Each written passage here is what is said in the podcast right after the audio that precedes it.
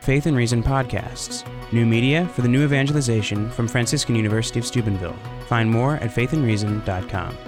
You're listening to Dr. Robert Fastiggi, professor of systematic theology at Sacred Heart Seminary in Detroit, giving a talk entitled The Authority of the Roman Pontiff and Other Points of Division Between Orthodox and Catholics Today. Dr. Fastiggi's talk was part of the Conference on the Greek Schism, sponsored by Christ the King Chapel at Franciscan University of Steubenville. A wonderful definition of the Catholic Church comes from St. Robert Bellarmine, the great Jesuit who died in 1621. And he says, The one and true church is the assembly of human beings joined together by the profession of the same Christian faith and the communion of the same sacraments under the government of legitimate pastors, especially the one vicar of Christ on earth, the Roman pontiff. Now, that's a very interesting and good definition. The only thing, maybe, to be qualified in light of uh, Vatican II, Lumen Gentium 27, is that bishops also could be recognized as vicars of Christ in their own diocese. Lumen Gentium 27 says that. But the one or the um, supreme vicar of Christ on earth, the Roman pontiff. Well, what's interesting about this is that the essence of this continues in terms of what is needed for unity in the visible church of Christ on earth. And so, as I note in his 1959 encyclical Ad Petri Cathedram, Blessed John the 23rd, soon to be Saint John the 23rd, points to these three unities faith, sacraments, and ecclesiastical government as the characteristic signs of Catholic identity. As he observes, the Catholic Church is such that she is adorned and distinguished by these three characteristics namely, unity of doctrine, government, and worship. Now, I have found this, first of all, because it's simple, it's just three, but it's very helpful in understanding what happens, uh, uh, how the Catholic Church views groups of Christians who break away. And so, this is why, uh, from a Catholic viewpoint, the separated Eastern churches are churches in the true theological sense because they are still in apostolic succession and they maintain a true episcopacy and priesthood and therefore a true Eucharist. Whereas the, break that, the breaks that occurred from the 16th century on in the West with the, uh, the Protestant groups or the Reformed groups, as they call themselves, uh, I don't, you know, that's just what they call them, you know, the French uh, you know, when they had the, the Réformés in, Fr- in France, they, the, the, the, the, French Catholics, like Bossuet, would always call them l'Église uh, réformée prétendue, the pretending to be Reformed church. But that's, uh, well, in any case. But what happened with the, with, with, with, with the, with the Protestant um, break, it was much more profound because it went at apostolic succession and the priesthood. And if you don't have a valid priesthood, five of the seven sacraments go. And of course, Luther and others, oh, they only recognize two baptism and the Lord's Supper. And since they destroyed or broke away from the priesthood, they don't really have the true integral Eucharist. So this was a great tragedy. It was a, it was a great break. And I was interested that Florovsky saw the same thing. He says, at least with, with, with Rome, you have sacraments, but with the, with, with the, with, with uh, uh, the Protestants, they, don't, they lost that. Um, now, Vatican II comes along, and we see that same sense of these three unities faith, sacraments, and ecclesiastical government. And in the decree on the Eastern Catholic Churches, Orientalium Ecclesiarum number two, there's this wonderful definition of the church. I, I think it's my favorite, maybe even surpassing that of uh, Bellarmine, because it's tight. The Holy Catholic Church, which is est, the mystical body of Christ, is made up of the faithful who are organically united in the Holy Spirit by the same faith, the same sacraments, and the same government. And so then in Lumen Gentium 14 of Vatican II, fully incorporated into the church are those who, possessing the Spirit of Christ, accept all the means of salvation given to the church, together with her entire organization, and who, by the bonds constituted by the profession of faith, the sacraments, and ecclesiastical government and communion, are joined in the visible structure of the church, who rules her through the supreme pontiff and the bishops. We see the same emphasis on the three signs of belonging to the one church unity in faith. What if we believed all different things? But then unity in the sacraments and unity in ecclesiastical government. Now, with the Orthodox, the break is primarily over ecclesiastical government, though there are differences of the faith. But we accept all seven mysteries of the Byzantine, the separated Byzantine uh, Christians, my- mysteries or, or sacraments. Do they accept ours? It's an internal question for the Orthodox to face. In the 18th century, there was a ruling uh, that only Orthodox baptism is valid. See? And so there was the practice of rebaptizing uh, uh, the Catholics who, who, wanted to enter the Orthodox. That's still done in some very traditional uh, Orthodox communities, like what was called the uh, Orthodox Church outside of Russia. You see? Um, I asked Father Hopko, the former dean of St. Vladimir Seminary, about this, and he said, Oh, we, we, we don't rebaptize Roman Catholics. Um, and we don't even chrismate them sacramentally. We have an anointing to reconcile them in, with the true church, as, as, he underst- uh, as the Orthodox would understand it. Um, and with, if they've convinced the Protestant has a valid baptism, they just have chrismation, or what we would call confirmation. Um, but it's a tension there, you know. Um, and, uh, but the Catholic Church has always accepted valid baptism outside of the Catholic Church if, this, if, if, if it fulfills the requirements of valid baptism. Um, sometimes there has to be inquiries made. Like just uh, about 10 years ago, there had to be an inquiry whether Mormon baptism is valid or not, because they have, you know, the water and baptized in the name of the Father, Son, and Holy Ghost or Holy Spirit, but it was decided it was not because it's Mormon baptism, though they use the same words, their understanding of the Trinity is so different. It's really like three gods united in, for, uh, with one purpose. But this helps, I think, at least it helps me, to see what we're dealing with here. The, we share much of the same faith, though we'll see that there are points of division, which I'll point out. Uh, but that sharing of the same sacraments, that's very profound because as Vatican II said, the Eucharist, the Eucharistic sacrifice is the source and summit of the entire Christian life. Okay? The source and summit of the entire Christian life. But what we see as the most profound ongoing division is uh, full communion with the ecclesiastical government. In the year 2000, the Congregation for the Doctrine of the Faith issued the declaration under then the prefect Joseph Cardinal Ratzinger, Dominus Jesus, a wonderful document, very much needed to correct some misinterpretations of Vatican II. And it was reasserted the unicity of the one church of Christ. Therefore, there exists a single church of Christ which subsists in the Catholic Church governed by the successor of Peter and by the bishops in communion with him. And the churches, which, while not existing in perfect communion with the Catholic Church, remain united to her by means of the closest bonds. That is, by apostolic succession and a valid Eucharist, are true particular churches. In fact, on a particular level, they could be called sister churches.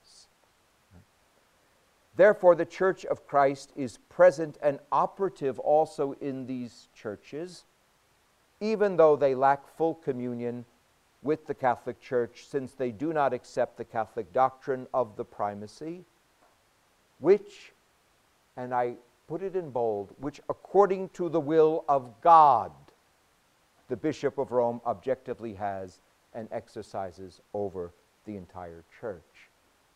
That is the Catholic claim that the authority that the successor of Peter enjoys is not something we made up, it is divinely instituted. Okay?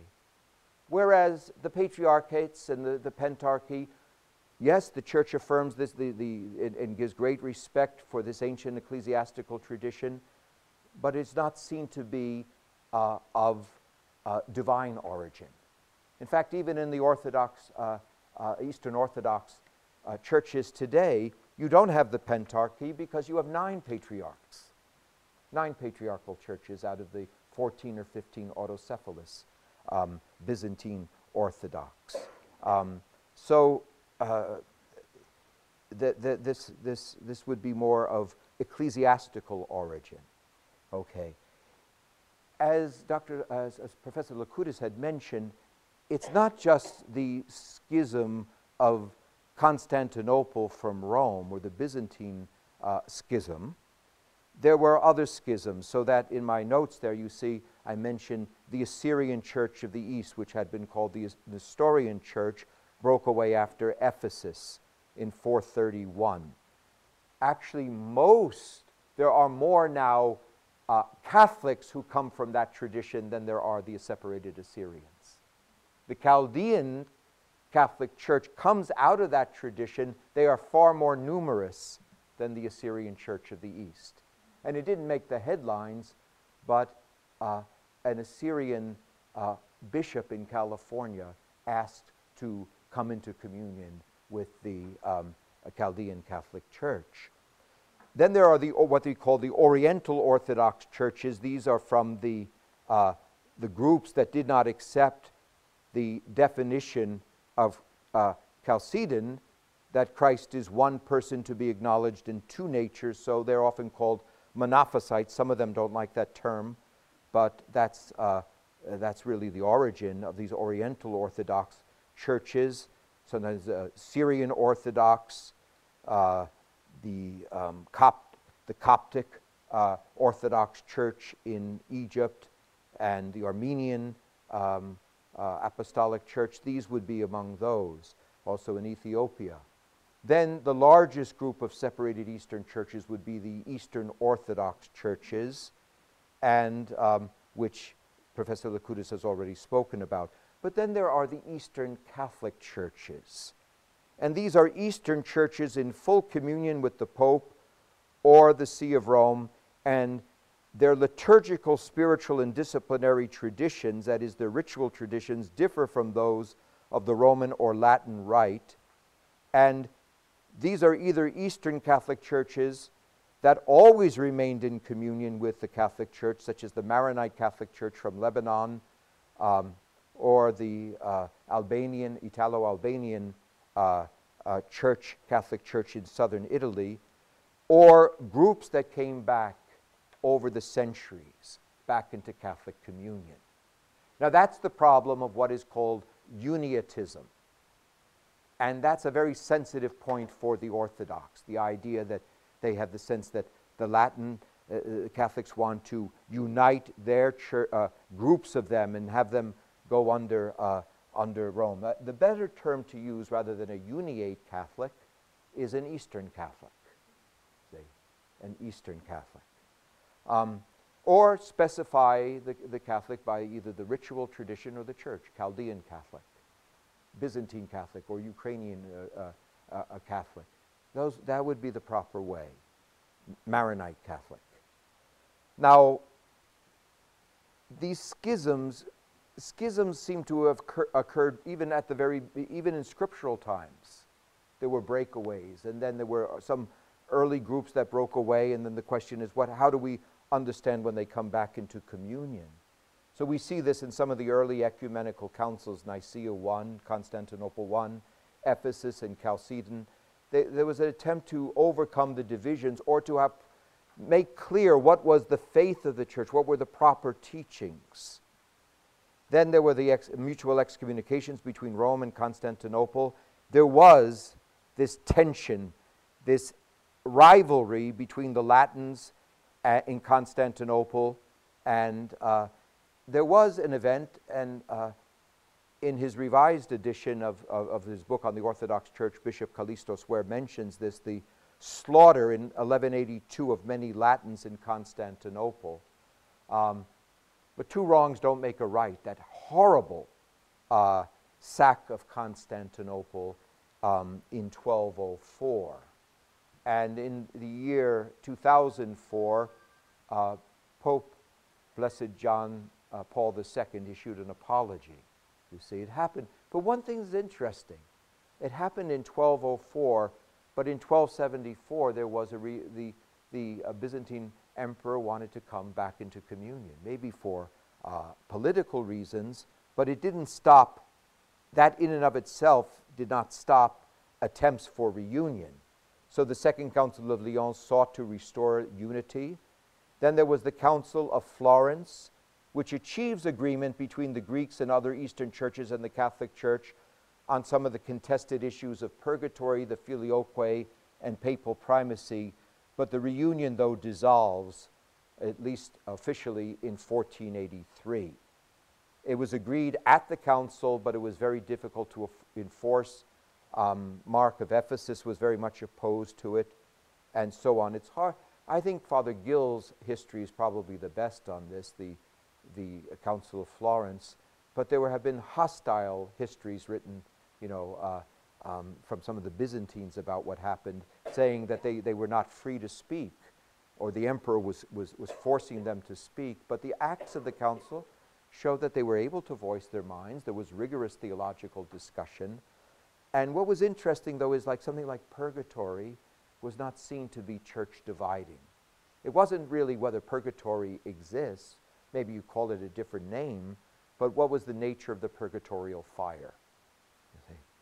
Um, then there's the Protestant Reformation movements, but the, down through the centuries, just very quickly, there were these, you know, these groups of separated Eastern Christians came back into Catholic communion. The Union of Brest, ending in 1596, many of the Ukrainian Orthodox Christians come back into Catholic unity. The Union of uh, Uzhhorod, many Ruthenians and Slovak Byzantines. Then 1700, many Romanian Orthodox formed the Romanian Catholic Church. Um, the establishment of the Armenian Catholic Patriarch in 1724. Um, the Syrian Catholic Patriarchate in 1783. So even if there were small groups, or the Coptic Catholic Patriarchate, the Bulgarian Catholic Church. Then in 1893, Leo XIII wrote an encyclical urging the separated Eastern churches to return to Catholic unity. He praises the heritage of the Christian East and he does call them churches um, and uh, recognizes them as such. Then in India, there had been large groups of these uh, Monophysite, we might call them, and also Nestorian Christian churches. And through long processes, there was formed the Syro-Malankara Catholic Church, which was coming out of the Monophysite tradition. Um, and they've been in communion steadily since 1930.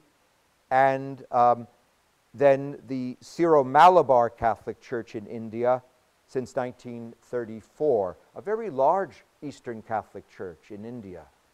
Then there were attempts to overcome some of these Christological discussions there was a common Christological declaration between the Catholic Church and the Assyrian Church of the East in 1994. Again, it didn't make headlines, but basically affirming the essence of Chalcedon that the human and divine properties come together in one person. And um, uh, uh no, no, I'm sorry, the Assyrian Church, that was concerned with honoring Mary both by the title Mother of God and Mother of Christ our God and Savior. So it's almost like a distinction without a difference. But the Assyrian Church of the East said we, we accept both as legitimate. And it was the 1996 one overcoming the Monophysite uh, tendencies of the Armenian Apostolic Church, where they agree, at least the Catholicos, their patriarch, agreed uh, with this formula, rather brilliant formula, not using the word natures, but that the human and divine properties come together in one person. Um, now you have the patriarchates, but as I said, um, the Orthodox now have more than just the four. Because if the Pentarchy was important, well, then you, after they say Roman into schism, then you have a tetrarchy. But now we have the Moscow Patriarch, uh, the Romanian Orthodox Patriarch, the Serbian, the Georgian, uh, the Bulgarian, and then you also have other autocephalous Orthodox churches without patriarchs. Um, then there are Eastern Rite patriarchs, of like the Coptic Catholic, um, the Chaldeans, Greek Melkites, Ant- Antiochene or the, of the Maronites, the Armenians, the Syrians. There's also a Latin patriarch of Jerusalem. Then there are Latin titular patriarchs of Lisbon and Venice. You see, when um, Cardinal Scola was moved from Venice to Milan, he lost his title of patriarch, but it was just a title. And then in the East Indies, some people still call the, the Bishop of Goa and uh, Mao uh, a patriarch. The title Patriarch of the West um, was dropped from the Annuario Pontificio in 2006. And um, part of the reason was it, it, had never really been understood and it, it didn't quite, uh, it, the West now is ambiguous. It could refer to New Zealand as, you know, as, as well. It's not like a territory, a regional territory. If we were to make sense of it, it would, he would be the patriarch of the Latin church. But um, the decision was made, and uh, um, I know some people didn't like it, even on the Catholic side, but it was made. And it said it doesn't change any reality. It was just accepting the fact that the term patriarch of the, of the West was ambiguous. I think what was behind it, but it would be a little too bold to say it, is some of the Orthodox would say, well, you have just jurisdiction over the West, even though the West is ambiguous today, you see. And this idea of uh, a regional jurisdiction, whereas we say uh, the successor of Peter enjoys a universal type of jurisdiction. But the word jurisdiction frightens many Orthodox because then they think it's going to usurp the uh, uh, uh, authority. If we, we come into union with Rome, we're going to lose our, uh, uh, the, the jurisdiction we, we, we enjoy. The Eastern Catholic churches do have something analogous or close to that with the, uh, what Eastern Catholic canon law calls a, a, a sui juris status, that like the Chaldean Catholic Church is a sui juris of its own right. You see? And what's interesting, because uh, I try to read the, the um, uh, Vatican Bulletin, but usually when, um, when the Holy Father names a bishop who's of the Latin rite, it says he names, you know, a nominato, you know. But when and uh, one, uh, uh, a bishop is named from one of the Eastern uh, sui juris Catholic churches, a different expression. He has accepted, he has acknowledged. Uh, accettato, I think is the Italian. So he's accepted, he's acknowledged this. The idea is he has the right to intervene, but for the most part he wouldn't. He just established his communion there. Now that's important. Now we get um, to the heart of what I'd like to discuss and I'll try to do it quickly but thoroughly as, as much as possible. The main differences, now some of you might not have gotten the full handout, but this would be what I'm looking at now. The main doctrinal, or we could say even disciplinary, differences between Catholics and Eastern Orthodox today. And this is not necessarily exhaustive, but it's a question of how do we understand the papacy? How do we understand papal primacy? Only in recent years, this is coming from uh, now Metropolitan Kallistos Ware, um, have in this joint international Catholic Orthodox dialogue or commission, have the Orthodox members of that accepted uh, papal primacy. It's a little bit frightening, but it's a question of what does it mean? And I think if you are a study patristics, it's very difficult to ignore that. It's there. It's just a question of what does it mean. I mean, it's there in St. Ignatius of Antioch. You hold you know, the first place, that's a type of primacy in love, right? The presidency in love. This is a big one. The number of ecumenical councils. Okay? That the Catholic Church states that there are 21 ecumenical councils. When Blessed John Paul, uh, John the 23rd opened the Second Vatican Council, he specifically refers to it as the 21st Ecumenical Council. In the solemn closing ceremony, one of the cardinals speaking in the name of all the fathers of the, he says, we the, uh, of all the fathers of the council, says, we the fathers of the 21st Ecumenical Council. So it has a lot to do with what are the, what are the criteria for an ecumenical council. There was development even in the West about this, but then a gradual consensus uh, was achieved, and then John the 23rd um, stated there are 21. Um, Lumen Gentium 23 of Vatican II, and then this is incorporated into the codes of canon law of 1983, the Latin Code, in 1990, the Eastern Catholic Code, acknowledge that an ecumenical council is ecumenical if it is uh, if it is convoked as ecumenical by the Roman pontiff or confirmed as such. That would take care of some of those Eastern uh, uh, early ecumenical councils where there might have been papal legates, but it might have even been called by the, by the emperor, like Constantine. Okay?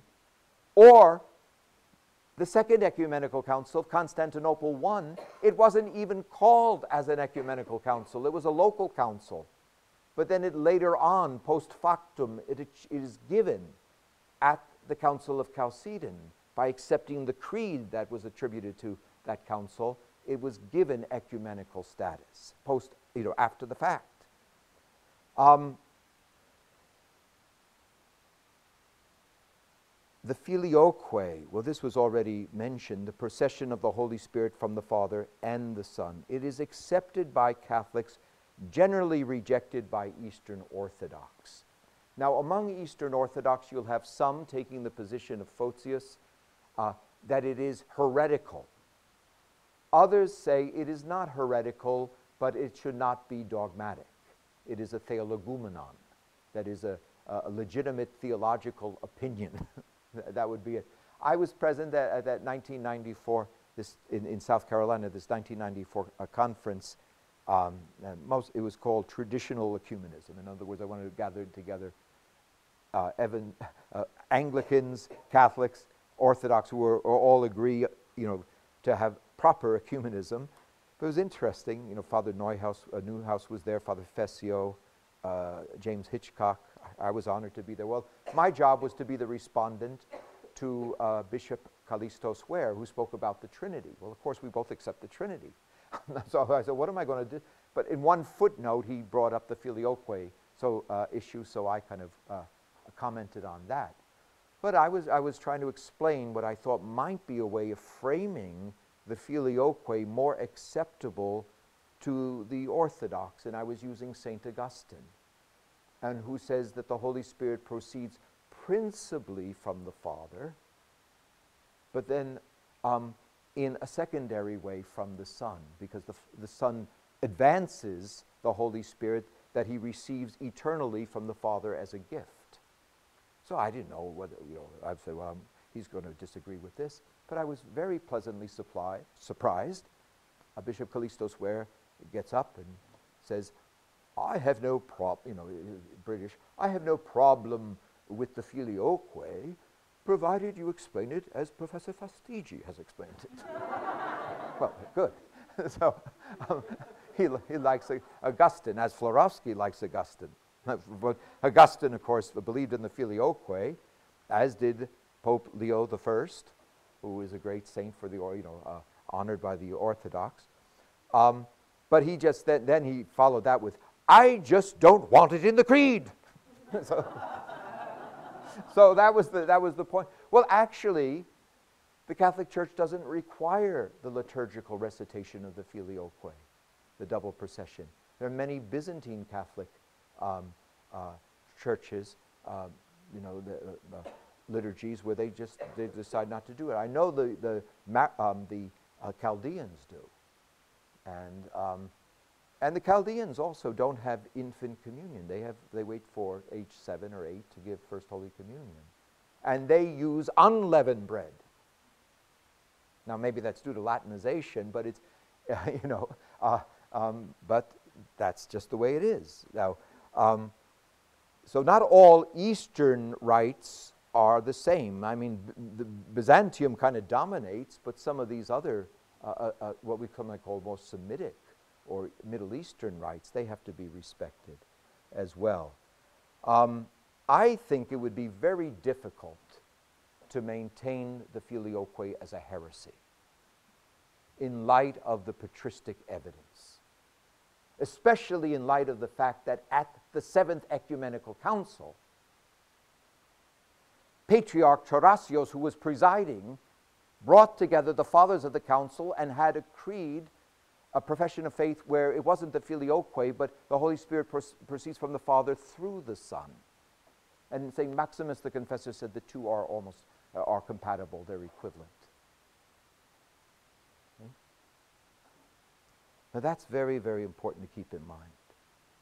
Now, um, it shouldn't, you know, they, there was a document, I think 1995, from the Pontifical Council um, for Christian Unity emphasizing the compatibility of the Greek and Latin traditions on the double procession purgatory. I, I just, it just amazes me that some Eastern Orthodox have even said it's a, it's a heresy. It can't be maintained. Father Brian Daly, SJ, who teaches patristics at the University of Notre Dame, wrote a book, you know, The Hope of the Early Church. You know, I mention it. And he, great patrologist, he received the Ratzinger Prize uh, for theology but he shows that the belief in post mortem purification is stronger in the East than in the West. And one of the first to really be clear about this was Clement of Alexandria. Okay? St. Gregory of Nyssa. It's just so obvious. And Gregory of Nyssa, maybe sometimes he borders on what is called apocatastasis you know, that, that, that the universal salvation, a long purgatory, but eventually every, everyone might go to heaven. Kind of leaves that open. Well, that, was, that, of course, had been rejected by a local synod. Mary's Immaculate Conception. Since 1854, it is a dogma for Catholics. It had all, almost assumed dogmatic status before that. I think a turning point was 1708, where it was made an obligatory feast day.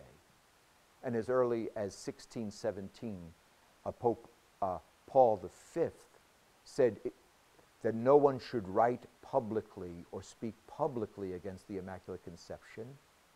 This was 1617. You could, you could deny it privately, but he didn't want it to be publicly um, denied. um, and then there are some of these, um, let us say, um, well, there's, there, there, there's sacramental issues or moral issues, and then liturgical issues. Divorce and remarriage.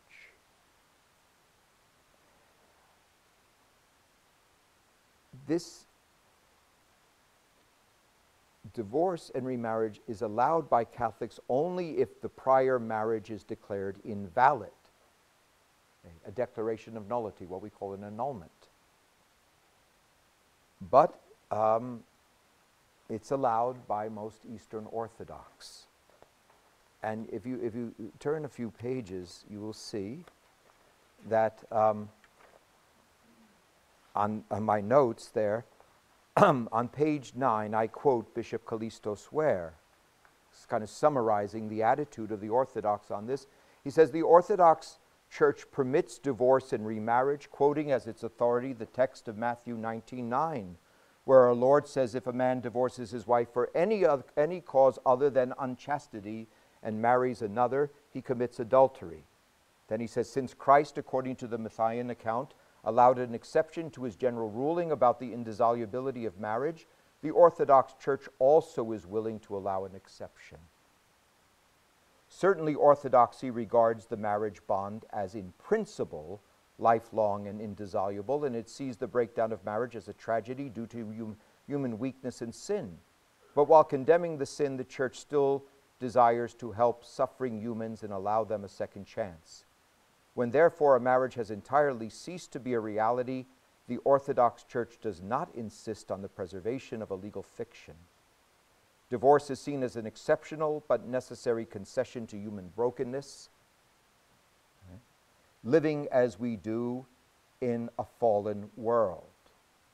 That concession to human weakness, I, I read that and I said, that's what our Lord said Moses did. Moses allowed you to divorce because you were so hard to teach. It was a concession to human weakness. Mo- Moses, our Lord is implying Moses didn't want divorce, but because the people couldn't uh, uh, accept it, he allowed it. Um, and said, Yet assisting men and women to rise again after a fall, the Orthodox Church knows that a second alliance can never be the same as the first. And so, in the service for a second marriage, several of the joyful ceremonies are omitted and replaced by penitential prayers. In practice, this second marriage service is scarcely ever used. Orthodox canon law, while permitting a second or even a third marriage, absolutely forbids a fourth. In theory, the canons only permit divorce in cases of adultery, but in practice it is granted for other reasons as well. Well, this is why it's very important to get the number of ecumenical councils straight. Because the Council of Trent defined the dogma of the indissolubility of marriage. Okay? It defined it. And it's very interesting to me, first of all, I think, as much respect as I have for, for uh, Kallistos Ware, his analysis of the Matthean text is flawed. As I explain, at first the text seems eminently reasonable, but it fails to do justice what Jesus, to what Jesus actually teaches in the text. The exceptive clause in Matthew 19:9 and Matthew 5 31 through 32, is for porneia, not adultery. Some of the tr- other translations, the New International Version, it's awful. I think it uses, except for marital unchastity. They get that out of porneia. A porneia, where, where we get the word pornography from that, right? Um, and it means lewdness incest or sexual perversity, not moicheia adultery. If adultery were included under the exception of porneia, then anyone wishing to divorce and marry again would only need to commit adultery to dissolve the marriage bond. what does that do to our Lord's words? What God has joined together, let no one put asunder. Well, people, it seems like it's done quite frequently. People put asunder that bond. Um, it also um, would render void what Jesus teaches in the parallel texts of Matthew 10 and uh, 11 through 12 and Luke 16, 18.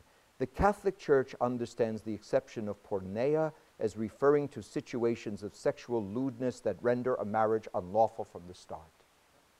That's why I think the way it's translated in the New American Bible 1986 is probably gets to the point unless the marriage is unlawful. It's not literal, but it gets the idea across. Um, the sexual lewdness here might pertain to cases of incest or consanguinity, or porneia might simply refer to fornication. In the latter case, a union that is really a fornication, a cohabitation, is not lawful, and therefore it does not fall under the category of indissoluble marriage. It's very interesting to me, and again, the Second Vatican Council reminded us that our exalted status as Catholics is not due to our merits It's due to the grace of God. And if we fail to live according to faith, hope, and charity, not only shall we not be saved, we shall be more severely judged. That's what the Second Vatican Council teaches. But it's very interesting. Every single group that has broken union with the Catholic Church, this is one of the teachings that goes. Because it's difficult. But our Lord taught that what God has joined together, let no one put asunder. And he acknowledged that it was difficult. So it's a very interesting point. And on what authority does Kallistos Ware make this ruling? You know? Has there been an ecumenical council, you know, by his numbering, that would allow divorce and remarriages? It becomes a practice. So these are some of the things. It, again, go back to the list of the dividing points. Um, contraception. Uh, clearly rejected by the Catholic magisterium. It has been rejected by the Greek Orthodox Synod, 1930, then it's been reaffirmed. But in practice, most Orthodox priests apply the principle of oikonomia, that is, kind of pastoral management. And as, as Bishop Ware says, it's increasingly accepted by Orthodox theologians.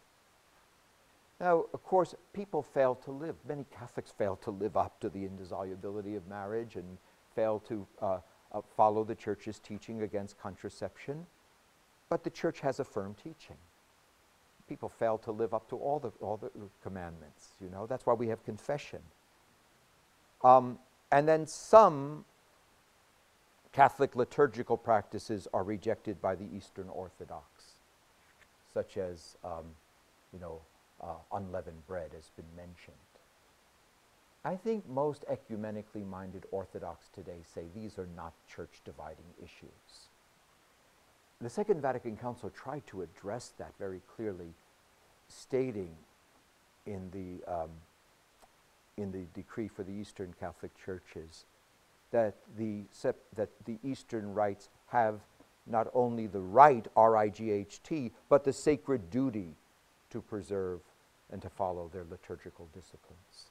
The Catholic Church wants very much to preserve these because it's part of the heritage we would have.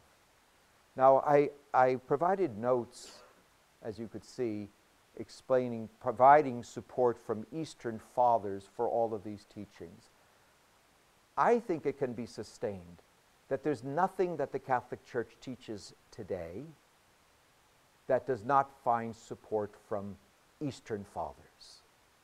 So I provide support for our understanding of the papacy, support for the filioque, support for Mary's Immaculate Conception. I don't know how else you could understand that quote I give from St. John Damascene, right? Um, what I think is going to be very difficult is this notion of general or ecumenical councils. But you see, if one accepts that the Pope has supreme uh, authority or this um, ministry of communion, then the Pope could designate as was done with Constantinople I, the Pope can designate a council that its matters of faith and, and, and uh, matters of faith and morals have universal um, applicability to the whole Catholic world. If part of the problem is the word jurisdiction, I think it's more papal authority. That's the better way of putting it. That there's universal papal authority, and um, you don't have to take my word for it. On pages five and six and seven, I provide citations from Eastern Church Fathers. One of the most interesting, and I'll just end with this because we could go on and on, um, is from St. Flavian on page six of my notes there. This is interesting because he's the patriarch of Constantinople. But the patriarch of Constantinople writes to the Bishop of Rome, Leo the Great, because of the terrible Christological dispute over Monophysitism. And St. Flavian is a martyr because he wanted to read what Pope Leo wrote at the, what is called the Robber Council of Ephesus, and the imperial guards were sent to him and they beat him up so badly he died. But before the council, he wrote to Pope St. Leo and he said, The whole question needs only your single decision, and all will be settled in peace and quietness. Your sacred letter will, with God's help, completely suppress the heresy which has arisen and the disturbance which it has caused, and so the convening of a council, which is in any case difficult, will be rendered superfluous, implying that the Pope can settle a doctrinal matter for the whole church. Now, if it were just one quote, then right, we could say, well, that was, that was but you could see the one from St. Maximus the Confessor. where he writes, This apostolic see, which from the incarnate word of God himself, as well as from the holy councils, according to the sacred canons and definitions, has received and possesses the sovereignty, authority, and power of binding and loosing over all the churches of God in the entire world, in and through all things. That's what Vatican I taught. That's what Vatican II teaches. It's what the Council of Florence taught. It's perfectly Catholic. Um, a very interesting one is the one there of Bishop Stephen of Dora, who knew Latin. And there was the mono, mono, monothelite heresy that the one will, Christ has only one will. Patriarch Sophronius of Jerusalem appealed to, wanted, uh, to Pope Martin to uh, oppose monothelitism. Patriarch Sophronius dies, but Bishop Stephen then wrote, as he was instructed to do, uh, to Pope Martin I. This is an interesting quote because he cites all three gospel texts that Catholics appeal to in support of the papacy in one paragraph. Now, I inserted them so you would see it. And he says, Where is Dora? It's in Samaria. All right. It's in the east, believe me. Says, I would like to denounce monothelitism before the eminent chair, the teacher of all the chairs. I mean your superior and divine chair, since it may completely heal the wound. Your chair has been accustomed from the beginning to rule with apostolic and canonical authority. It is very evident indeed that it is not only the keys to the kingdom of heaven that Peter alone among all received, besides the King of heaven by which he can open and shut for the well being of believers and the misfortune of unbelievers, this true head and director, I think it's coryphaeus, like a, like a choreographer, like a director. Now, uh, this true head and director of the apostles was the first entrusted with feeding the sheep of the entire Catholic Church and the only one authorized to strengthen his colleagues and spiritual brothers when they become shaken, on account of the foreknowledge of God incarnate, who for our sake gave him power and priestly authority over them all. A more Catholic eh, understanding of the papacy you couldn't ask for, coming from an Eastern bishop. And then we have St. Theodore of Studium, and maybe we'll end with this. He was one of the great defenders of the veneration of icons against the iconoclastic heretics who had been condemned by Nicaea II. You know, I, I had a former colleague who was an Orthodox uh, priest, now he's retired, OCA, Orthodox Church of America. And he did admit, he said, you know, Rome came out in, on, on the right side in all these Christological disputes. You know, I know there's the case of Honorius and so on. Well, Pope, uh, uh, you know, uh, uh, right after him, the Pope said he, his, his, words were taken out of context, you know, regarding support for the monoth- monothelite heresy. But there is, this is what St. Theodore of the Studite. Now, notice his dates, you know, 806. Um, it's before the, the, you know, the, the days of, uh, of uh, the Photian uh, schism and uh, you know the um, the schism that uh, Professor Lacoutus spoke about. And he was a great defender of the veneration of icons, and the popes always defended the use of icons. So he regarded Rome as the court of last appeal. And so in his letter on page 7, I say, For it is to the great Peter that Christ our God, after giving him the keys of the kingdom of heaven, conferred the dignity of the chief of the flock. It is to Peter, that is to say, his successor, to whom one must submit all heretical novelties introduced into the universal church by those who distance themselves from the truth. So again, this is, I think, maybe the, the technique. It's, I know it's a bit of like Catholic apologetics, but why not? See? Why not? Eh, eh, you know, I've, have people cite, it was written by then Father Ratzinger in one of his early books, where he says we should not ask a Orthodox anything more uh, than was required in the first, uh, the first millennium. you know, regarding the papacy. Have you ever, any of you ever heard that?